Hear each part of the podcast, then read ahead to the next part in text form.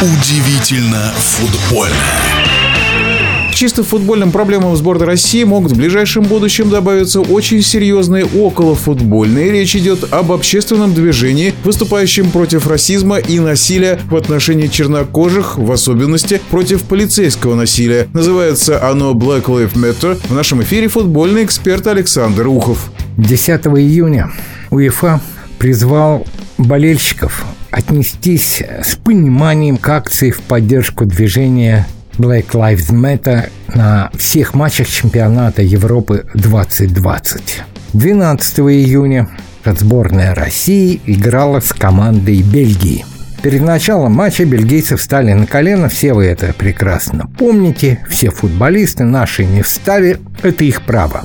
А вот болельщики устроили оглушительный свист. И УЕФА очень мягко сказал организаторам чемпионата Европы в Петербурге, что болельщики повели себя неправильно. И пока устно осудил.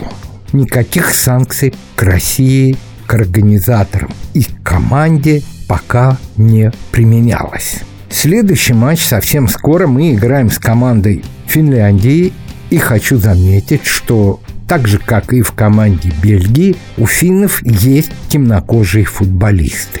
И если в этот раз болельщики снова начнут свистеть, я не знаю, какова будет реакция у ЕФА, но предполагаю, что будет опять строгое, уже более строгое, но устное осуждение.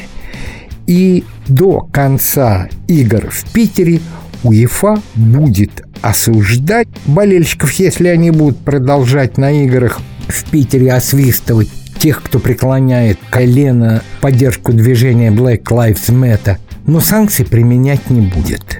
А вот закончится чемпионат Европы, и санкции последуют. Причем последуют очень жесткие. Я буду не удивлен, если сборная России запретят подчеркнуть, запретят проводить домашние матчи на территории России. И даже скажу больше, вполне возможно, что российские клубы, которые играют в европейских турнирах, могут быть также наказаны. Поэтому еще раз хочу подчеркнуть, каждый вправе принимать свое решение по отношению к Black Lives Мэтта. Можно с ним соглашаться, можно не соглашаться.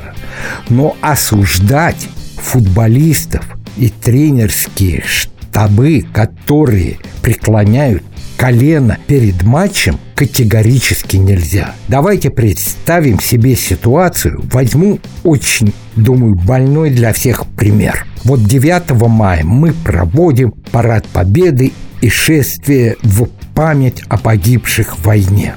9 мая.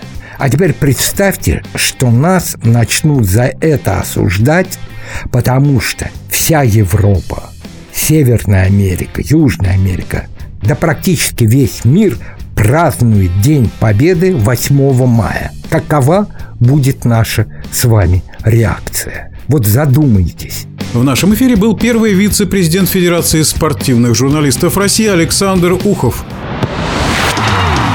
Удивительно футбольное.